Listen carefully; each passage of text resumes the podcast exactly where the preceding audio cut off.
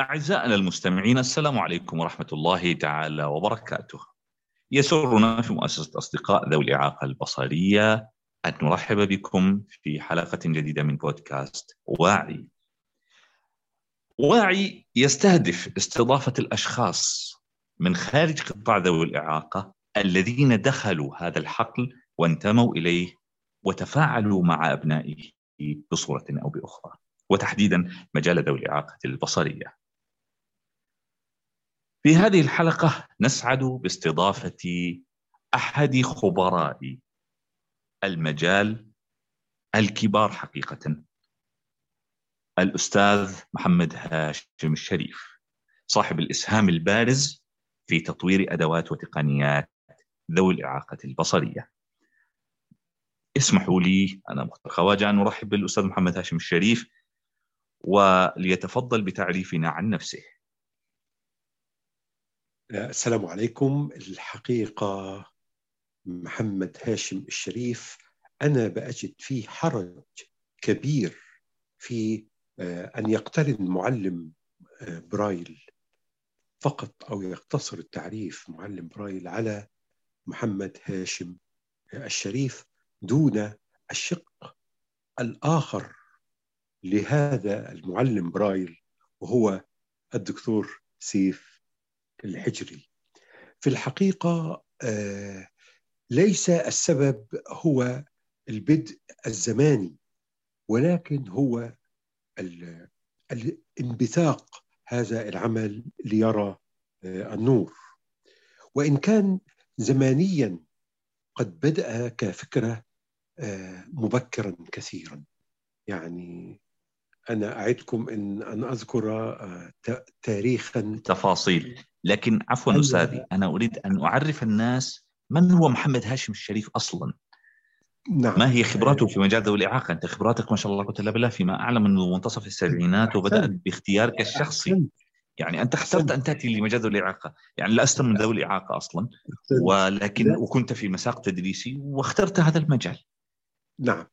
الحقيقة أنا بالفعل كنت هذا ما سأكمله، أني سأذكر تواريخ قد تتجاوز أعمار الكثيرين من المستمعين، على الأقل عمري أنا.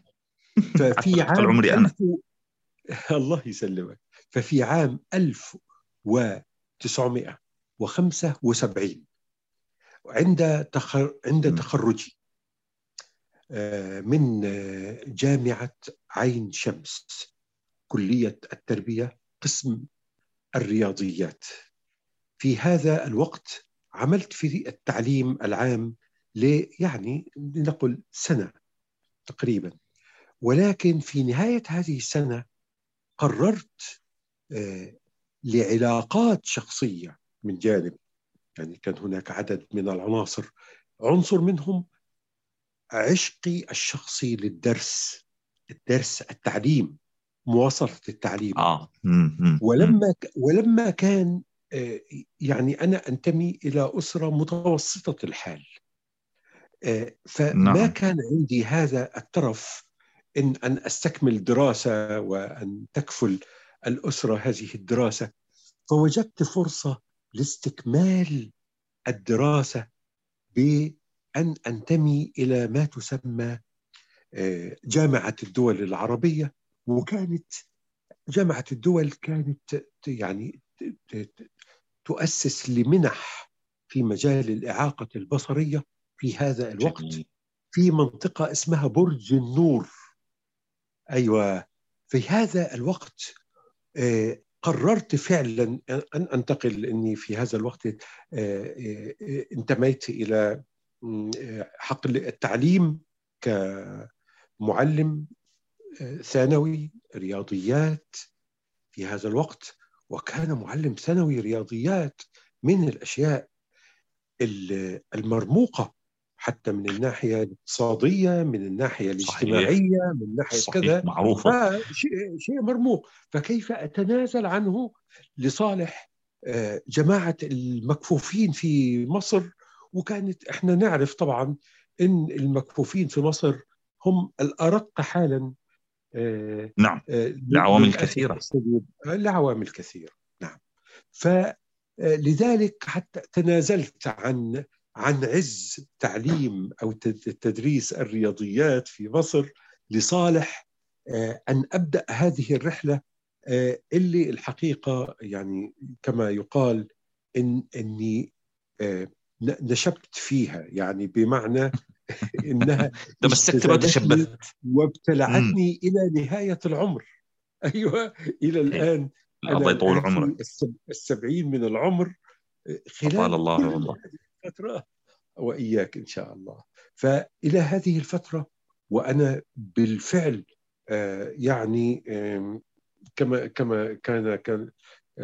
كان يقول الشاعر تمشي الهوينة كما يمشي الوجه الوحل، فأصبحت أنا يعني أمشي الهوينة في هذا المجال المليء بالإشكاليات، والحقيقة في نفس الوقت على أساس المستمع يستفيد من هذا الكلام أنه المليء بالشغف والمليء بالجمال والمليء بالمتعة. تعني بسؤال الحقيقة لم أتوقف لحظة عن الدهشة من يوم دخلت هذا المجال، لم تتوقف الدهشة على الإطلاق. تفضل. ما هي أبرز عناصر توليد الشغف عندك بشكل مستمر؟ أحسن، يعني أنا أشعر أنك بتتكلم كأنه كل يوم في تدريس المكفوفين أو التعامل معهم ويوم مختلف عما قبله. لماذا؟ بالضرورة، هذا يعنيني جدا. أيوة، الحقيقة أنا حكون يعني أنا حكون صريح إلى حد السمالة كما يقال في هذه الصراحة. سأصرح بأشياء لم يسمعها أحد قبلكم في هذا الشأن. في هذا الوقت رحت إلى التعليم الخاص في مصر في هذا الوقت، فقابلت شخص يعني إذا كان مات رحمة الله عليه أو حي الله يكون في عونه أو يعطيه العافية، فهذا الشخص اسمه الخلفاوي، كان هو المسؤول عن هذا القطاع في مصر. وعند دخولي عليه في وزارة التربية والتعليم قال لي يعني هو كفيف على كبر ورجل كان أصيب أيوة، وأصيب انفجرت، كان شغال هو في الحرب الكيماوية أو شيء زي هذا، فانفجرت عبوة في عينه فكف بصره، وهو ضابط كبير وبينتمي إلى أسرة غنية وثرية في مصر وهذا. فعلى طول قرر أن يصبح طه حسين بشرطة. جميل، طه حسين النموذج المطابق. أيوة، هو طبعا ما كان يهتم أصلا بهذه القضية بالمرة، بالإضافة أن لا يعرف عنها شيئا. صحيح، بالإضافة أن طه حسين نفسه مواهبه ديا أو هذه استجدت عليه حتى هو نفسه لا يأبه طه حسين رحمة الله عليه بهذه الهالة العظيمة التي تنسب له، لكنه كان رجل ألف باء برايل لا يعرفها، بل اعتمد على يعني مهمات ذهنية اتبعها وسيرة شخصية كان يعتمد فيها على تفرده بعبقرية أو شيء زي هذا. طبعا هو لا يخلو من عبقرية، هذا شيء لابد أن نذكره، لكن في نفس الوقت وهذه النصيحة للجميع أن لا يوجد شيء اسمه عبقرية خالصة.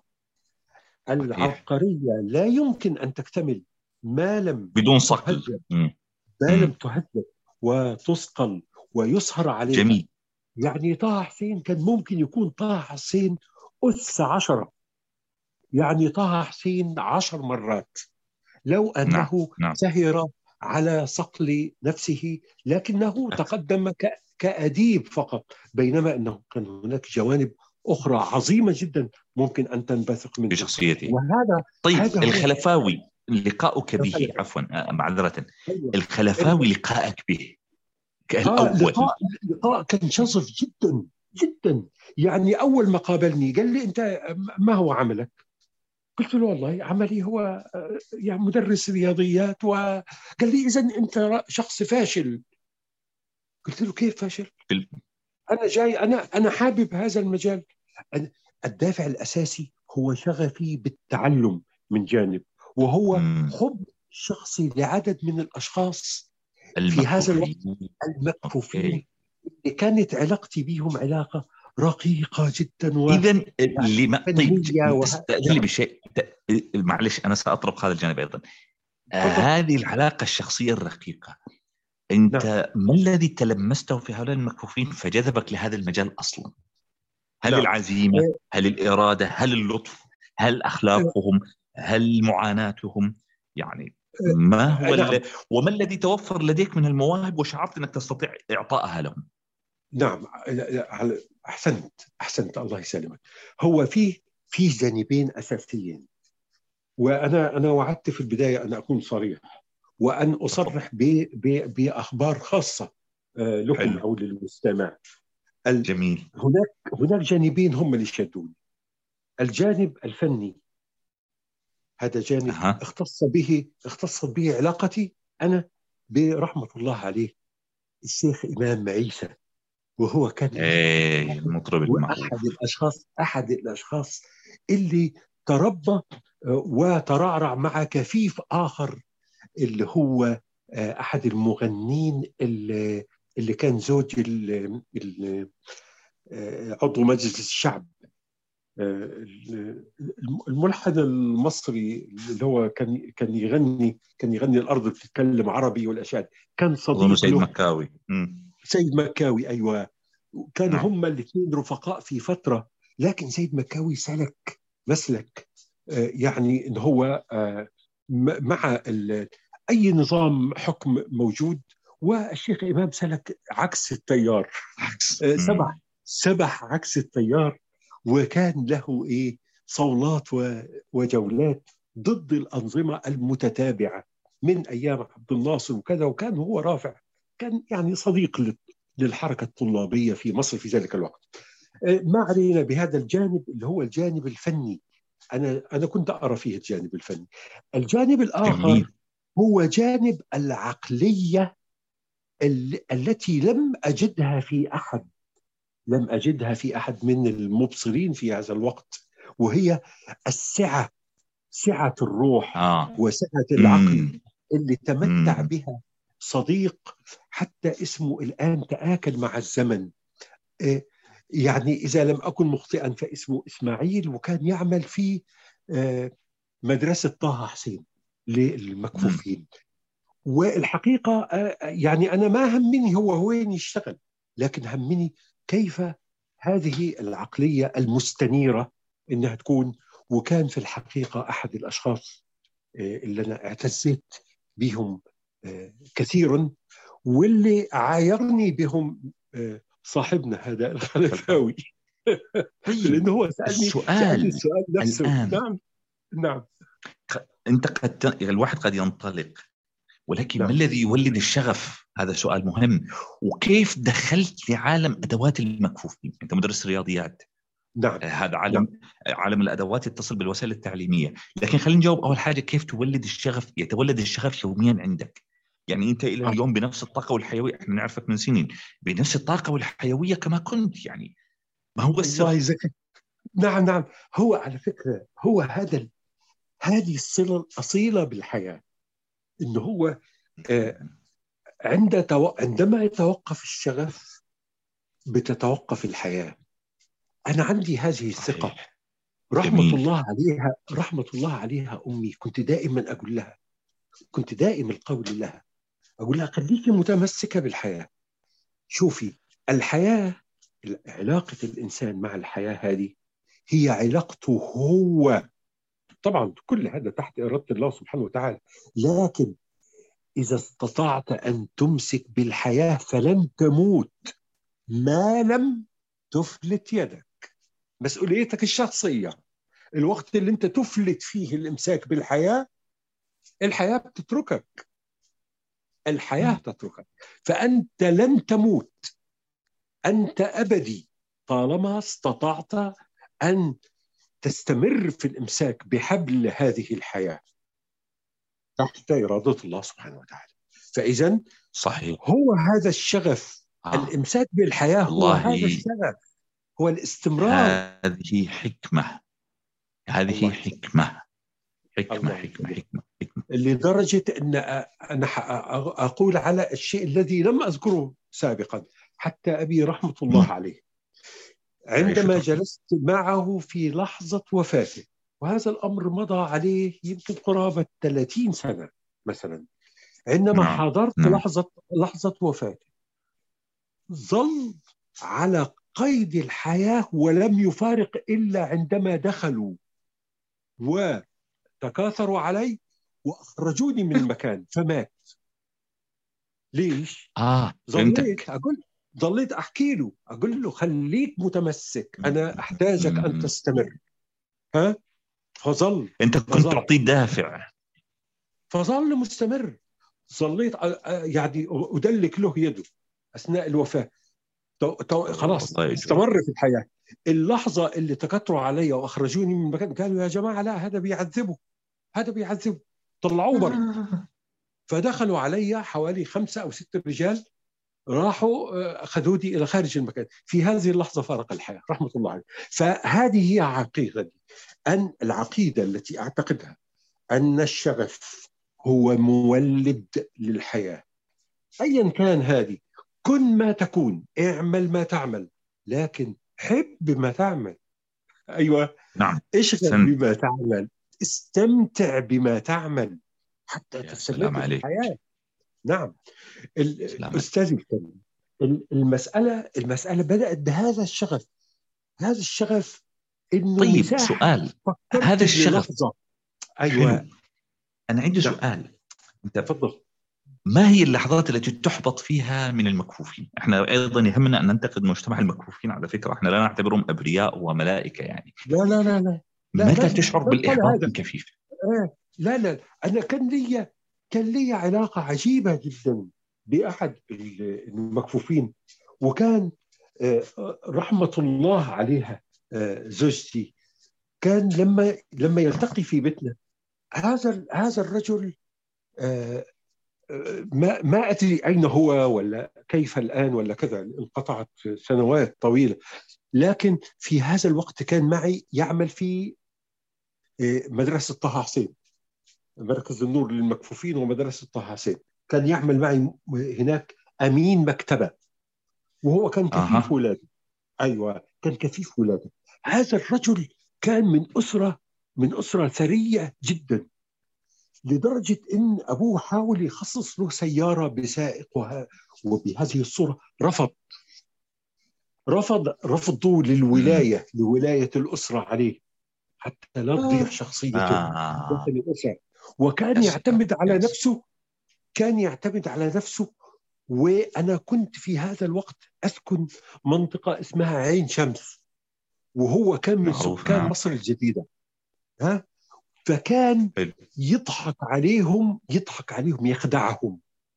يخدع أسرته، يقول لهم أنا رايح، على سبيل المثال رايح إلى مصر القديمة أو رايح إلى الدقي. فيروحوا يوصلوه بالسيارة إلى الدقي. خلاص فين في الدقي؟ يقول لهم أيوة عند المحل ده. فيروح إلى محل، يقول أجلس أنتظر لغاية يغادروا المكان.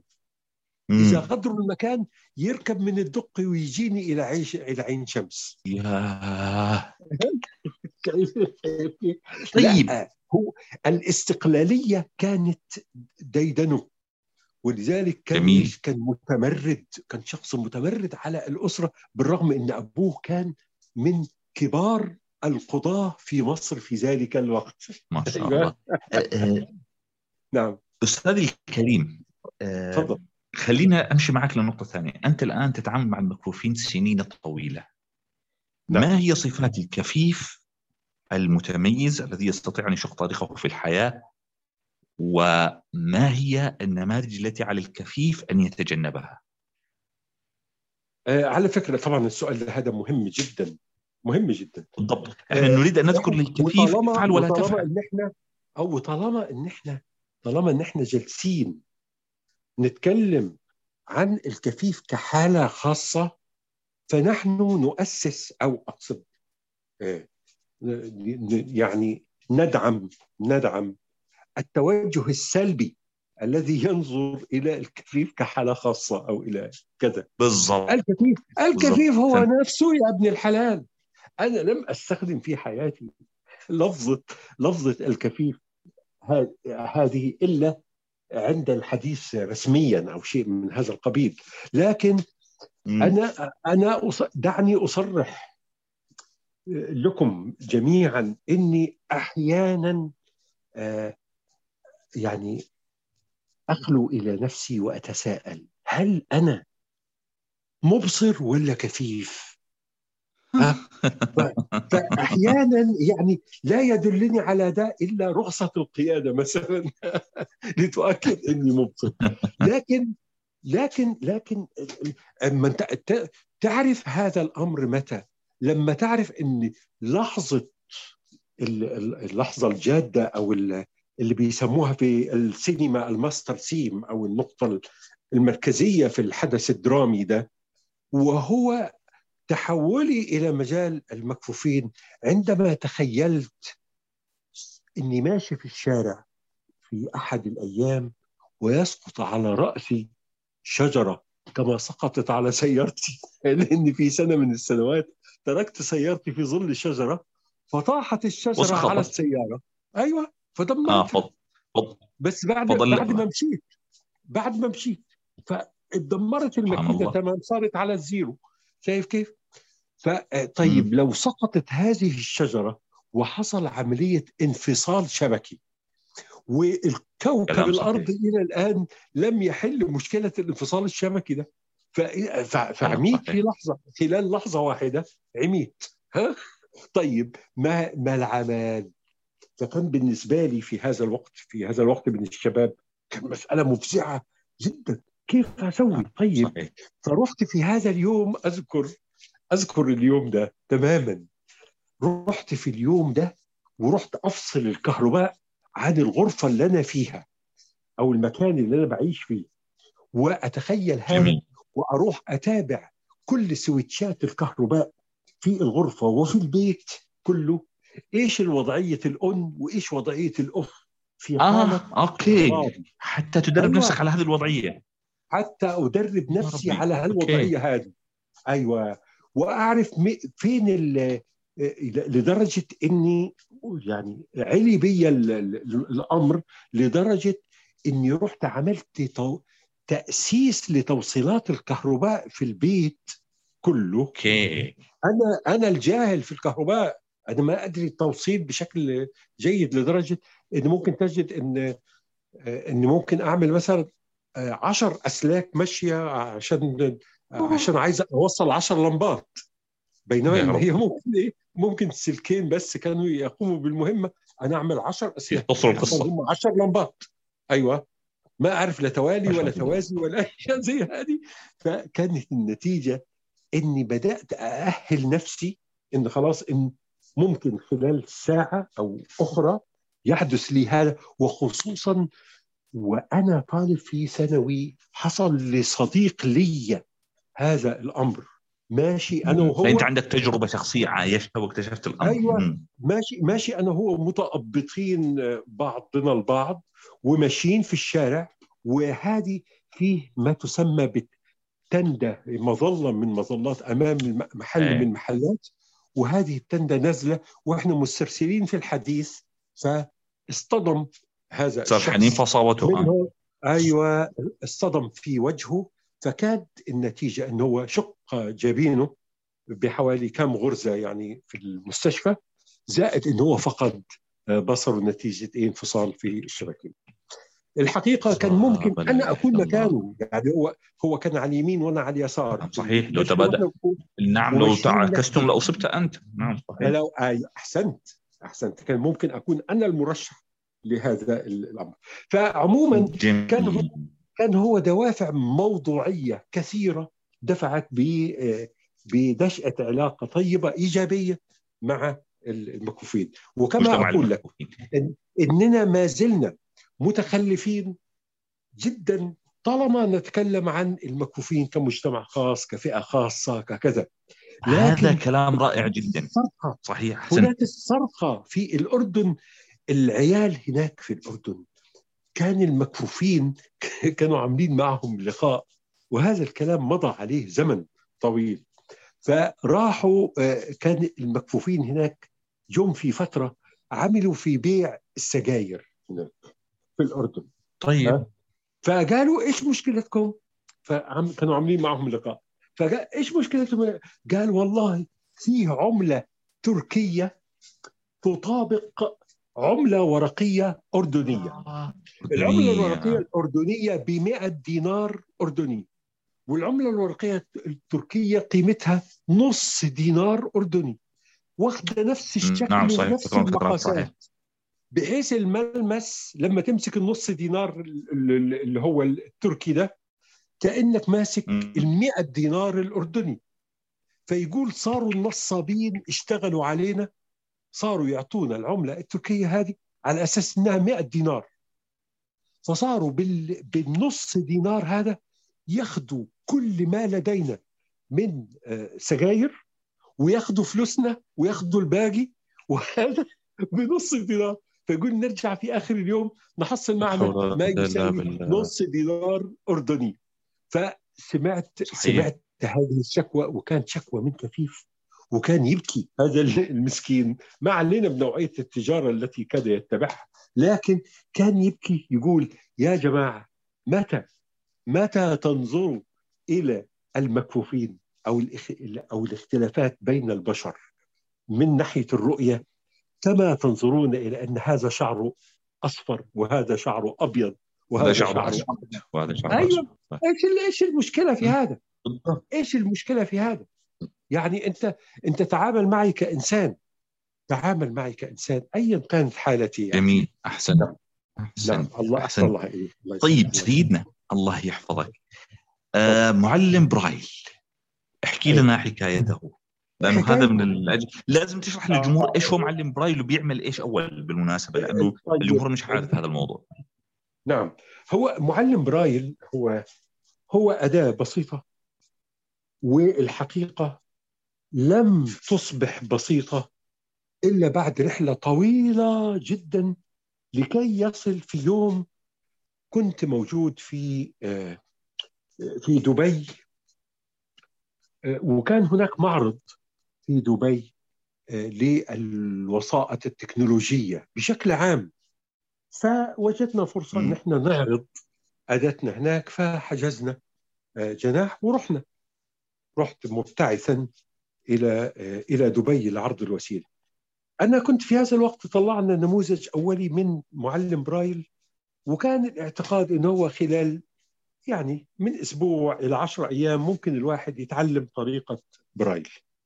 وأنا هناك اكتشفت أنه ممكن خلال 7 ثواني إن الإنسان يتعلم طريقة برايل، لأن الأساس أو الاعتماد على إيش؟ الاعتماد على ما هي القاعدة الأساسية، الخلية السداسية العبقرية دي، المكونة من 6 نقاط 3 صفوف وعمودين، ومرتبة من أعلى إلى أسفل، 1 2 3 4 5 6. طيب، مجرد إنه يتعلمها، أنا رحت حطيت له رقعة موجود فيها الألف النقطة الأولى بس هي البارزة، الباء النقطة الأولى والثانية، الثاء، وهكذا وأنت ماشي. أيوة. فإذا إذا هو عرف المبدأ، عرف القاعدة هذه، ممكن أن يتعرف على القاعدة في 7 ثواني، فيكون اللي بعدها فيستطيع التمرين عليها بعد ذلك. هو تداعيات للأولى، إن بعضهم صحيح. الآن هذا الآن أقول لك، الآن بيحدث الآن، إن أقول لواحد في 7 ثواني يقول لي لا أنت تخدعني، فأقول له طيب 1 2 3 إلى 7 يكون خلاص عرفها. أقول له طب خلاص اكتب اسمك هنا، انظر إلى اللوحة، إلى الرقعة التي أمامك وماثلها. أنا حرف إيه؟ طارق. طا، فين حرف الطا؟ هذا حرف الطا. والألف، الراء بالشكل هذا. خلاص يروح كاتب اسمه، يقول أيوة أنا عرفت برايل.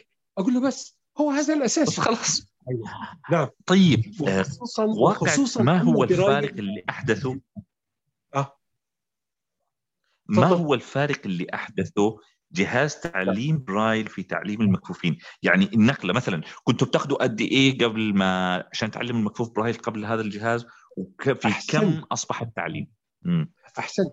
هو أنا هقول لك بس، وهو شيء مهم جدا، هذا الجهاز بالرغم أنه يعتبر ثروة عظيمة بتضاف، إلا أنه لسبب وحيد، لسبب أن كل مكفوف في العالم قاطبة لديه معلمه الخاص.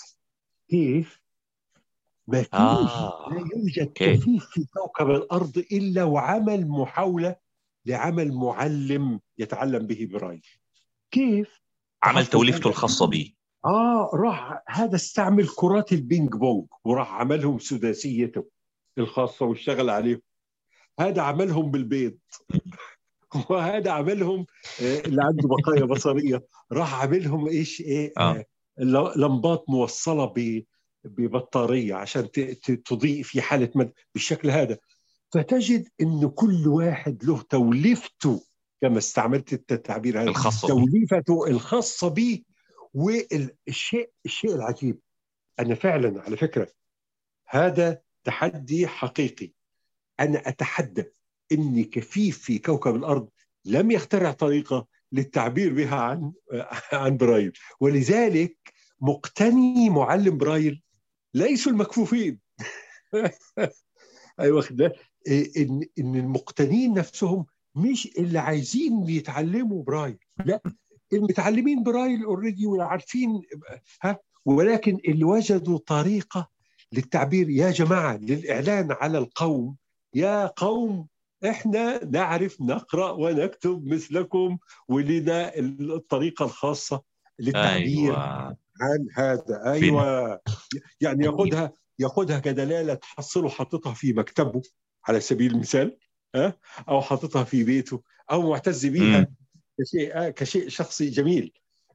ليسوا فقط اللي عايزين يتعلموا. جميل. فأضف إلى هذا أنه تعليم مزدوج بين الكفيف والمبصر، يعني هي تشترط حتى تتعامل مع معلم برايل بصورة رسمية لابد يكون في واحد كفيف تماما وواحد مبصر تماما.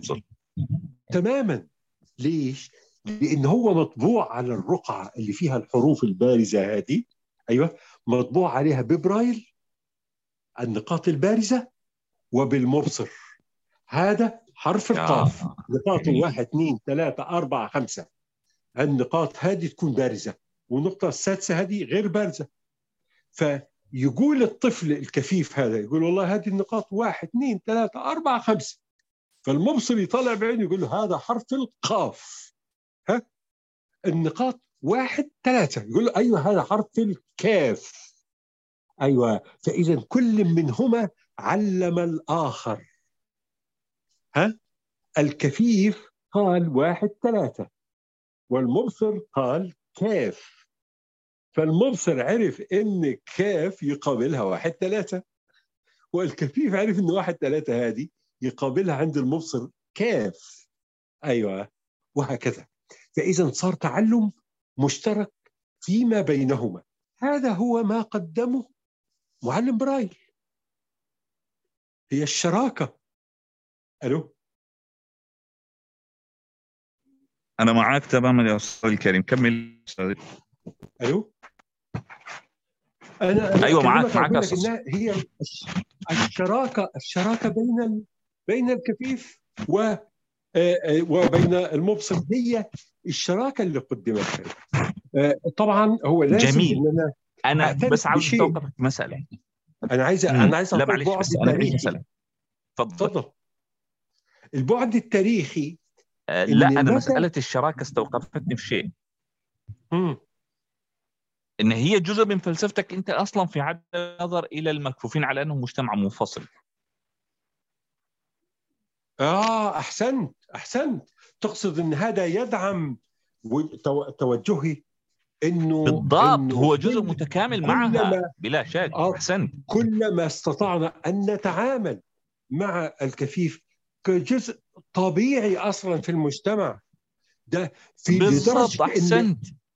إن عزز هذا التوجه. إيش عززه؟ أميل حبيبي الكاتب الفلسطيني المعروف. أيوة. نعم. اللي راح عمل مسرحية لوكا ابن لوكا.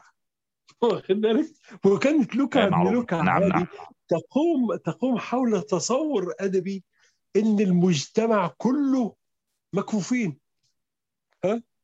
فعندما يأتي واحد فيهم يرى فيقول لهم ما أدري إيش اللي يحدثهم عن الألوان أو يحدثهم عن كذا، يعتبر هذا غريب. إيش ألوان؟ إحنا قادرين إن إحنا نعيش حياتنا بدون هذه الألوان، بدون ألوانك دي. إحنا قادرين بالشكل هذا.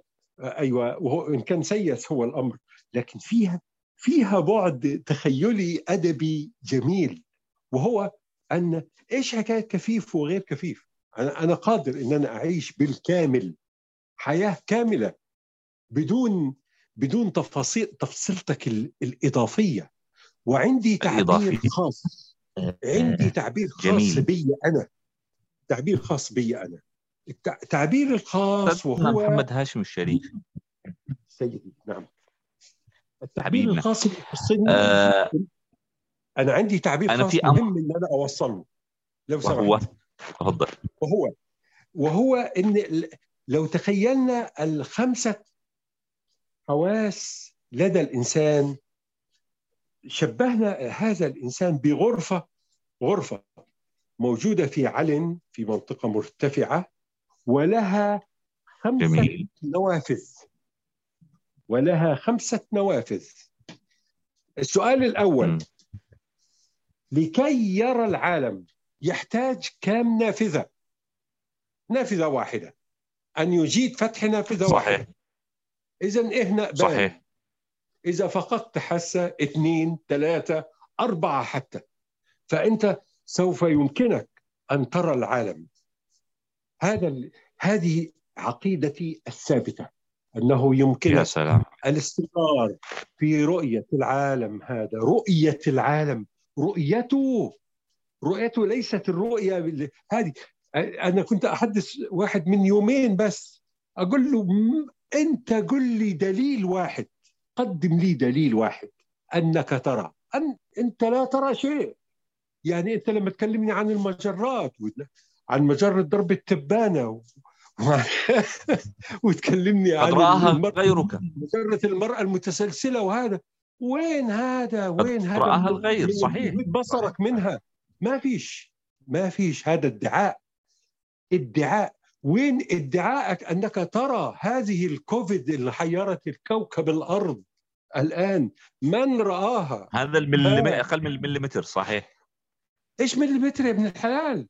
المليمتر هذا يعني كما قال أحدهم في قالت واحدة من اللي كتبت كتاب في هذا في معرض الكتاب المؤخر، فقالت فيه الحب في زمن الكورونا. قلنا والله هذه واحدة عاشقة، هذه اللي كتبها، فوجدت إنها لا عاشقة ومليئة بالأبحاث، لدرجة قالت فيها إن ملعقة واحدة من ماء البحر تحتوي على عدد من الفيروسات يتجاوز عدد سكان كوكب الأرض. الله أكبر. يا لطيف. الله أكبر. يعني أكثر من 7,500 مليون مليون. أيوة. في ملعقة واحدة. وتروح تقول لي أن النظر إيش النظر اللي عندك؟ هذه نظر منو؟ إيه.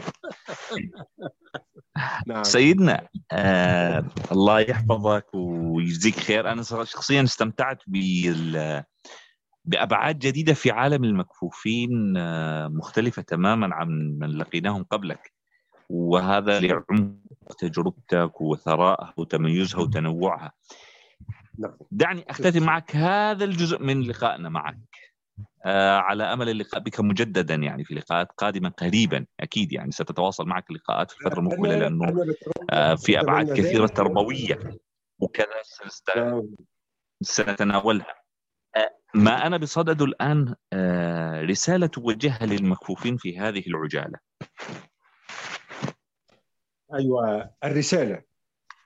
وعلى فكرة أنا رسالتي قد تكون خاصة وقد تحجبوها أو يحجبها من شاء أن يحجب، لكن رسالتي صريحة وخاصة.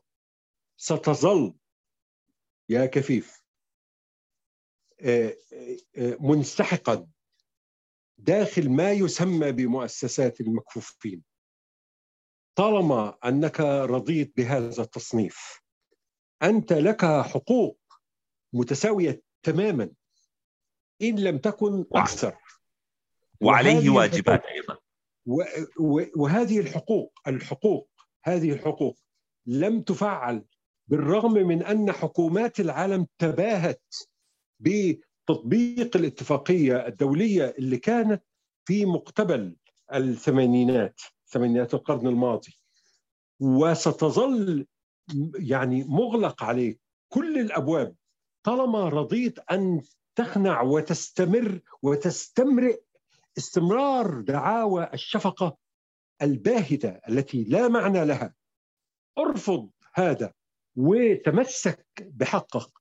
طبعا كل هذا تحت خط ما ذكروا ولدنا والأستاذ الجميل الله يسلمك، ومن وراءه من هو جالس يتربص بهذا اللقاء.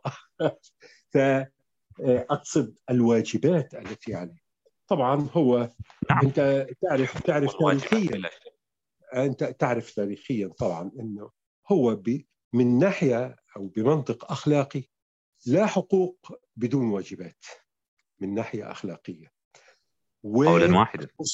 وخصوصا أن المكفوفين تاريخيا لا يوجد منهم من طالب بحق إلا بقدر ما بذل من واجب عليه تجاه المجتمع. حتى من أيام هذا البشار ابن برد، يعني اللي ترى وأسيافنا ليل تهاوى. فهذا الشخص اللي اعتبر بيت الشعر البصري، اللي عنده الصورة البصرية واللي قال فيها وأسيافنا ليل تهاوى كواكبه. في هذه الصورة التماع السيوف مع الضوء، مع ضوء النجوم وكذا، اللي يعتبر أعظم الصور البصرية التي قدمها للعالم كله ولمتحذلقي اللغة العربية. قدمها بشار بن برد الذي لم يرى النور يوما، الذي يتباهى به المبصرون. صحيح. أيوة. فهو هذا كل هؤلاء حتى من نسخر منهم، وحتى من اتخذنا منهم أدوات للضحك، من نكت الهميان في نكت العميان إلى آخره من النكات ومن الحواديت، كلهم أدوا ما عليهم في البداية، لكنهم لم يأخذوا 1/10 من حقوقهم. يا جماعة، أنت إذا قرأت الاتفاقية الدولية لحقوق ذوي الإعاقة ستعرف أن لديك حقوق كثيرة أنت متنازل عنها. أرجوك لا تتنازل عن حقوقك، أرجوك خذ بتلابيب هذه الاتفاقيات الدولية وهذه الإنجازات اللي بالفعل أنا بقرأ أنها بتحتوي على نور كبير ومستقبل عظيم لهذه الفئة. وسلمكم الله جميعا ويسعد مساك. وأشكرك الأخ العزيز، الله يسلمك على اللقاء الذي ممتع جميل. طوفت بنا في تجارب مختلفة وكشفت أبعاد جديدة ومختلفة، يعني فعلا احنا امام شخصية رائعة وسنستضيفكم مجددا ان شاء الله، ونسعى بذلك. استاذنا الكريم، هذا شرف لنا. انت فضحت شرفك هذا في البداية بعلاقتك العميقة جدا والمتجذرة مع الأستاذ حسين. الحقيقة حسين بالفعل شخص يخلص لما يقوم به. جزاكم الله كل خير، وأنا أشكركم على جهودكم في رصد وتأصيل هذه المعلومات اللي حقيقة أنا شخصياً لم يكن بخاطري ولا بحلمي أن توثق بصورة مثل هذه الصورة الجيدة. أنا أعتز جداً بهذا اللقاء، وأحترم جداً لغتك يا الخوجة، لغتك الراقية وإذاعية صوتك المرموق، وأسعد الله مساءكم بالخير والمسرة. تفضل. الله أوقاتك وأوقات السادة المستمعين. إلى جديد اللقاء إن شاء الله قريبا مع بودكاستات مؤسسة أصدقاء ذوي الإعاقة البصرية في قطر. هذا مختار خواجة يحييكم ويتمنى لكم أوقات سعيدة.